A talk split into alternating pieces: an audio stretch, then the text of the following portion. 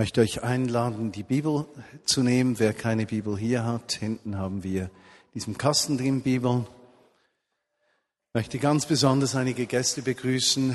Bienvenue les frères de l'Afrique. J'espère que vous vous sentiez bien parmi nous. Vous êtes les bienvenus. Und da ist eine junge Frau. Oh, good that you're here. Welcome. I hope you're happy here. And Jesus is touching you, giving you all the answers on your questions. Good to have you. Ich denke, dass wir unseren Gästen immer zeigen möchten, dass unser größter Wunsch ist, dass sie Gott erleben. Ja, ganz besonders begrüße ich alle Podcast-Hörer der nächsten zwei Wochen, die irgendwann im Podcast diese Predigt dann hören. Wir befinden uns in einer Predigtserie, die eigentlich unbeabsichtigt war, die einfach geschah.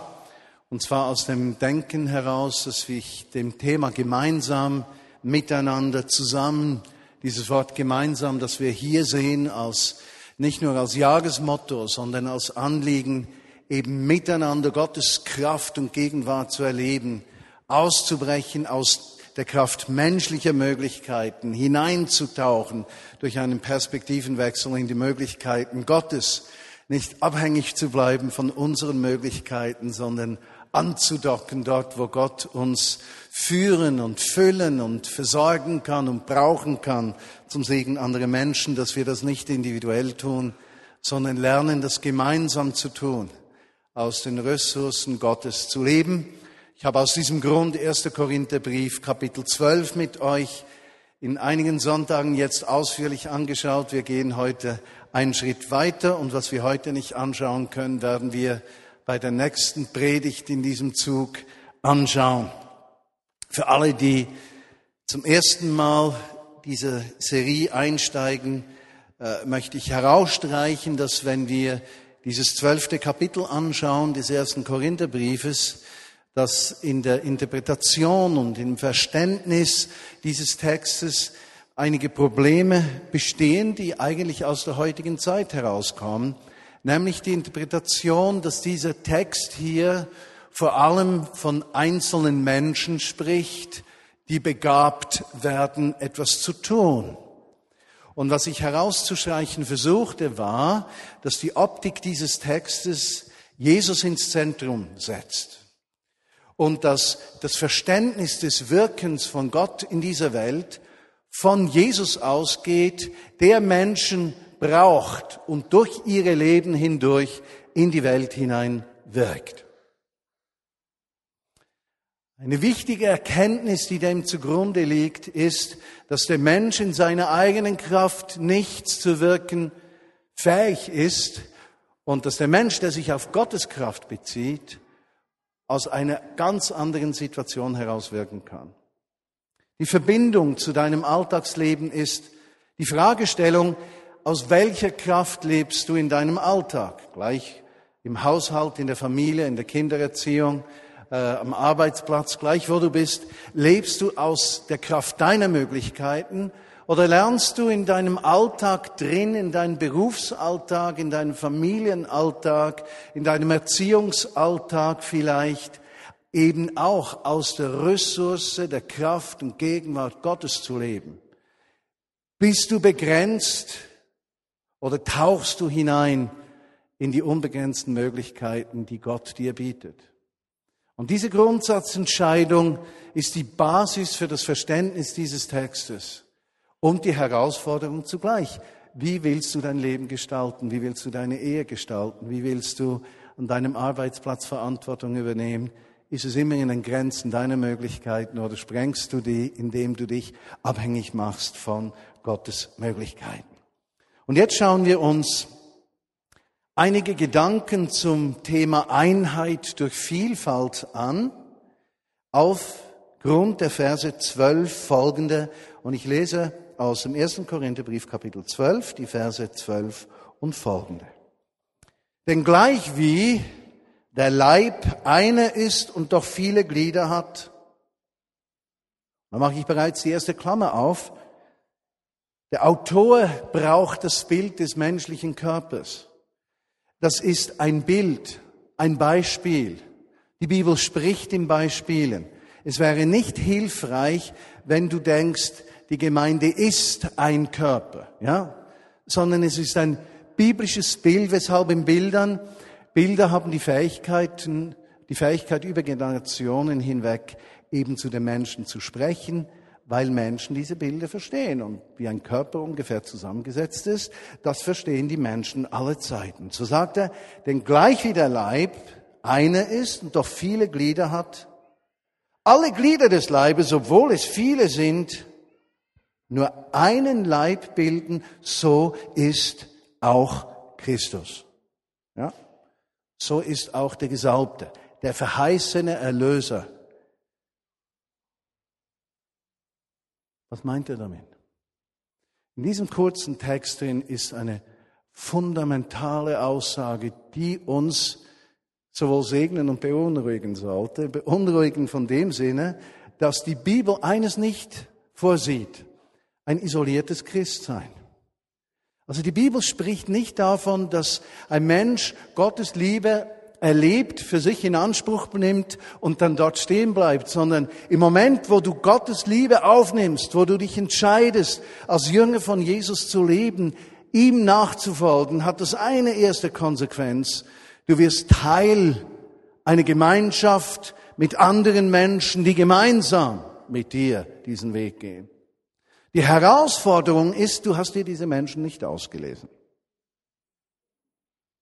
Der Segen ist, du hast dir diese Menschen nicht ausgelesen. Denn hättest du sie dir ausgelesen, wären alle Menschen so, wie du es gerne magst. Und nie eine Herausforderung einer Andersartigkeit. Er sagt, genau so ist der Christus. Der Christus, Jesus Christus wird heute in diesen Tagen sichtbar wie? Durch seine Gemeinde. Also unser gemeinsamer Auftrag ist, Jesus sichtbar zu machen. Und da wird uns bereits sehr klar, das kann keiner von uns. Jeder hat nur einen kleinen Teil, Anteil daran, dass dieser Jesus Christus in der Gesellschaft sichtbar gemacht wird durch unseren Lebensstil. Davon spricht dieser Text. Er spricht von einer sofortigen Abhängigkeit von Menschen. Moment, wo du in die Gemeinschaft mit Gott kommst. Abhängigkeit nicht in dem Sinn, dass du dich sklavisch abhängig machst von Menschen, sondern zu deiner Seite werden Menschen gestellt. Du beginnst das Leben aus gemeinschaftlichen Augen heraus zu verstehen und nicht isoliert aus individuellen Augen. Und das ist wohltuend in vielen Fällen, wenn einem geholfen wird, wenn man unterstützt wird. Es ist herausfordernd, wenn man korrigiert wird, nicht verstanden wird oder es Schwierigkeiten gibt. Und gleichzeitig steht dieses gemeinsam im Mittelpunkt dieser Aussage. Theologisch spricht man von drei Bekehrungen oder drei Arten von Umkehr. Die Umkehr zu Christus Nummer eins bedeutet die Hinwendung zu seiner Gemeinde und drittens die Hinwendung zu seinem Auftrag. Und genau das versuchen wir in der Vignette Bern sehr klar zu verkündigen. Wir laden Menschen ein, in die Gemeinschaft mit Jesus Christus umzukehren von ihrem individualisierten Leben in die Gemeinschaft mit Jesus, der sich um sie kümmert, ja. Aber wir machen auch klar, diese Umkehr, diese Entscheidung mit Jesus zu leben bedeutet, dass du in die Gemeinschaft mit Menschen kommst, die mit dir zusammen den Glauben leben. Und es bedeutet drittens, dass du an seinem Auftrag teilnimmst. Deshalb ist es ohne Frage, ein Mensch, der mit Jesus lebt, erzählt die Geschichten, die er mit Jesus erlebt. Gehört dazu. Er beginnt zu teilen sein Habengut. Er beginnt sich zu öffnen für die Not des Nächsten, weil die Not des Nächsten eine direkte Herausforderung ist, diese Liebe von Gott, die man erlebt hat, weiterzugeben. Er geht aber weiter in diesem Text drin, beim nächsten Vers und sagt, denn wir wurden alle in einem Geist zu einem Leibe getauft. Seien wir Juden oder Griechen, Knechte oder Freie, und wurden alle mit einem Geist getränkt. Lass mich diesen Satz etwas beleuchten im Zusammenhang mit dem, der vorangegangen ist. Die Schwierigkeit des Anspruchs des ersten Satzes ist, dass der Mensch bereit ist, sein Leben in die Gemeinschaft hineinzugeben. Das ist auch meine größte Herausforderung. Georgi und ich leben seit einem Monat in Gemeinschaft mit unserem Sohn und seiner Frau, also unseren Kindern, unserer Tochter, unserem Schwiegersohn, mit meiner Mutter, unseren drei Enkelkindern und unserem jüngsten Sohn. Äh, ich habe gedacht, das wird vollständig unkompliziert und entdecke jetzt, wie kompliziert mein Innenleben ist. Äh, ist herausfordernd. Gemeinschaft fordert immer heraus. Gemeinschaft ist nicht etwas, das uns einfach zufällt. Weder in der Ehe noch in der Familie noch äh, unter freundschaftlichen Beziehungen noch in der Kleingruppe noch am Arbeitsplatz noch sonst wo. Gemeinschaft ist eine Herausforderung, weil sie eines hinterfragt, meine Individualität, meinen Individualismus, meinen Drang, meine Sichtweise, meine Bedürfnisse in den Mittelpunkt zu stellen. Und dort ist der Link zum zweiten Satz, der in meinen Augen gewaltig ist.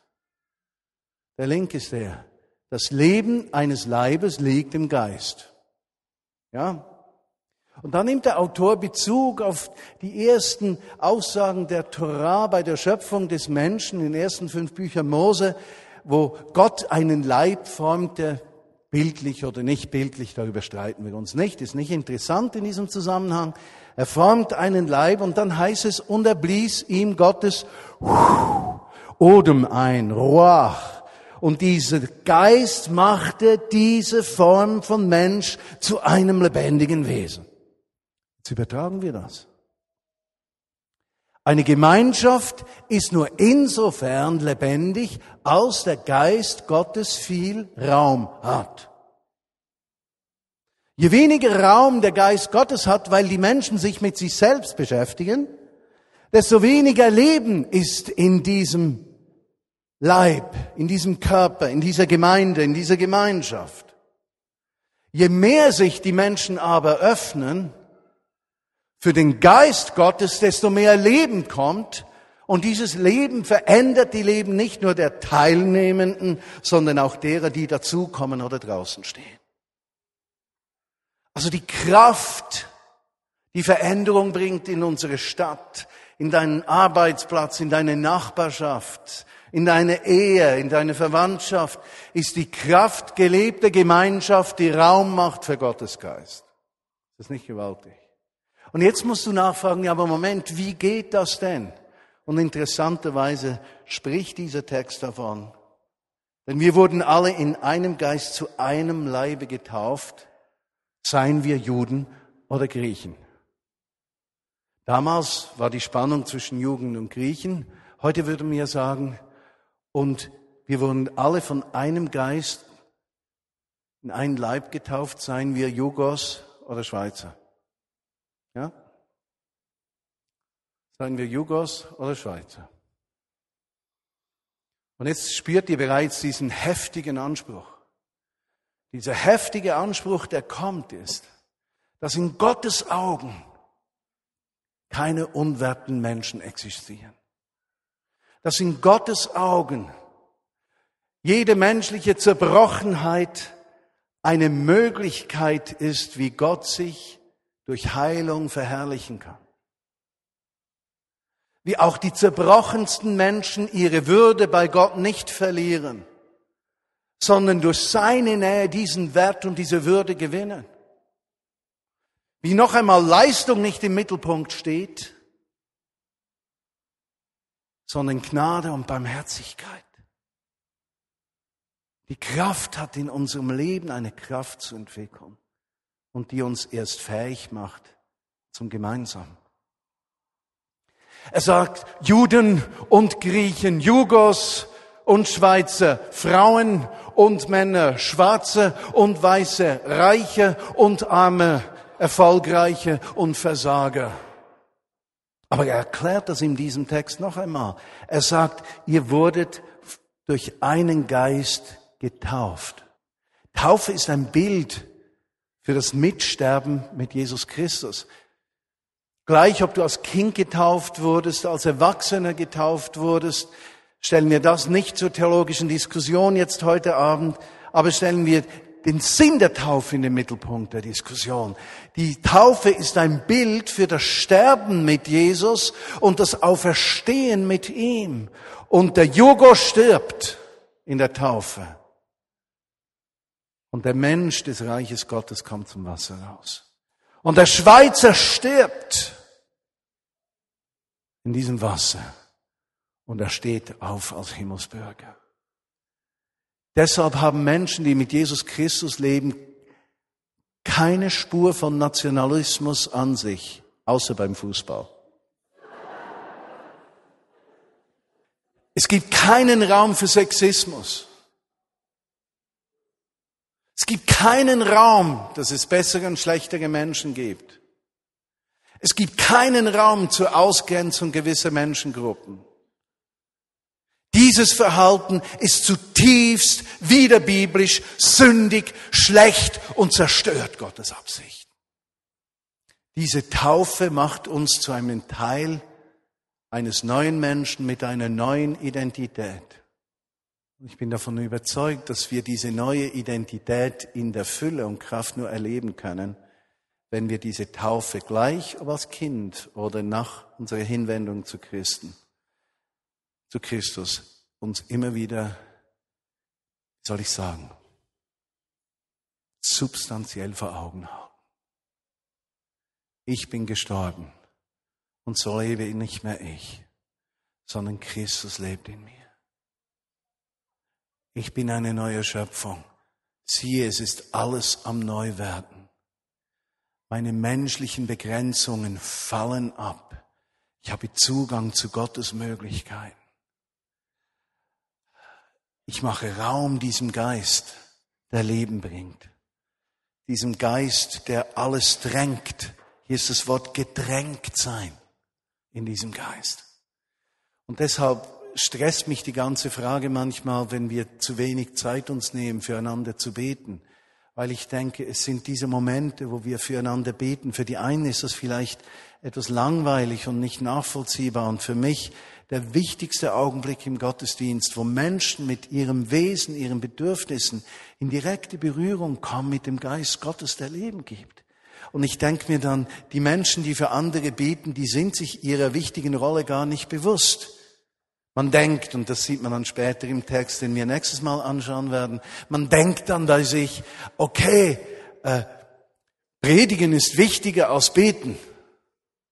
Und ich denke, du lieber Himmel, der, der sich einem Menschen hinwendet und die Not dieses Menschen in direkte Verbindung mit Gottes Kraft bringt, hat den größten, wichtigsten Dienst, den es überhaupt gibt. Und der, der darüber spricht, spricht über das, was die anderen tun. Seht ihr den Unterschied? Gedrängt von diesem Geist, umgeben von diesem Leben. Wenn wir das Jahresthema gemeinsam miteinander pflegen und aus der Schrift heraus zu lernen versuchen, was heißt das? Dann bedeutet es vor allem eines, die Erkenntnis, wir können das alleine nicht tun. Ich möchte als Ermutiger leben, aber aus einiger Kraft, eigener Kraft schaffe ich das nicht. Ich möchte das Gute entscheiden, aber aus eigener Kraft schaffe ich es nicht. Ich möchte großzügig sein und verteilen. Aus eigener Kraft schaffe ich das nicht. Ich brauche dieses Gedränktsein im Heiligen Geist, der alles in mir durchwässert und mich fähig macht in dieser Gemeinschaft, in der es keine Jugos mehr gibt, keine Schweizer, keine Deutschen, keine Österreicher, keine Bayern, mehr gibt, keine Italiener mehr gibt,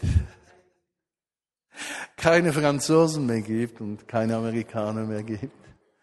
Diese Gesellschaft der Freunde und Nachfolger von Jesus, die sich befreit haben von den Kräften dieser Welt, die den Menschen isolieren und dazu anhalten, negativ über sich und andere zu denken.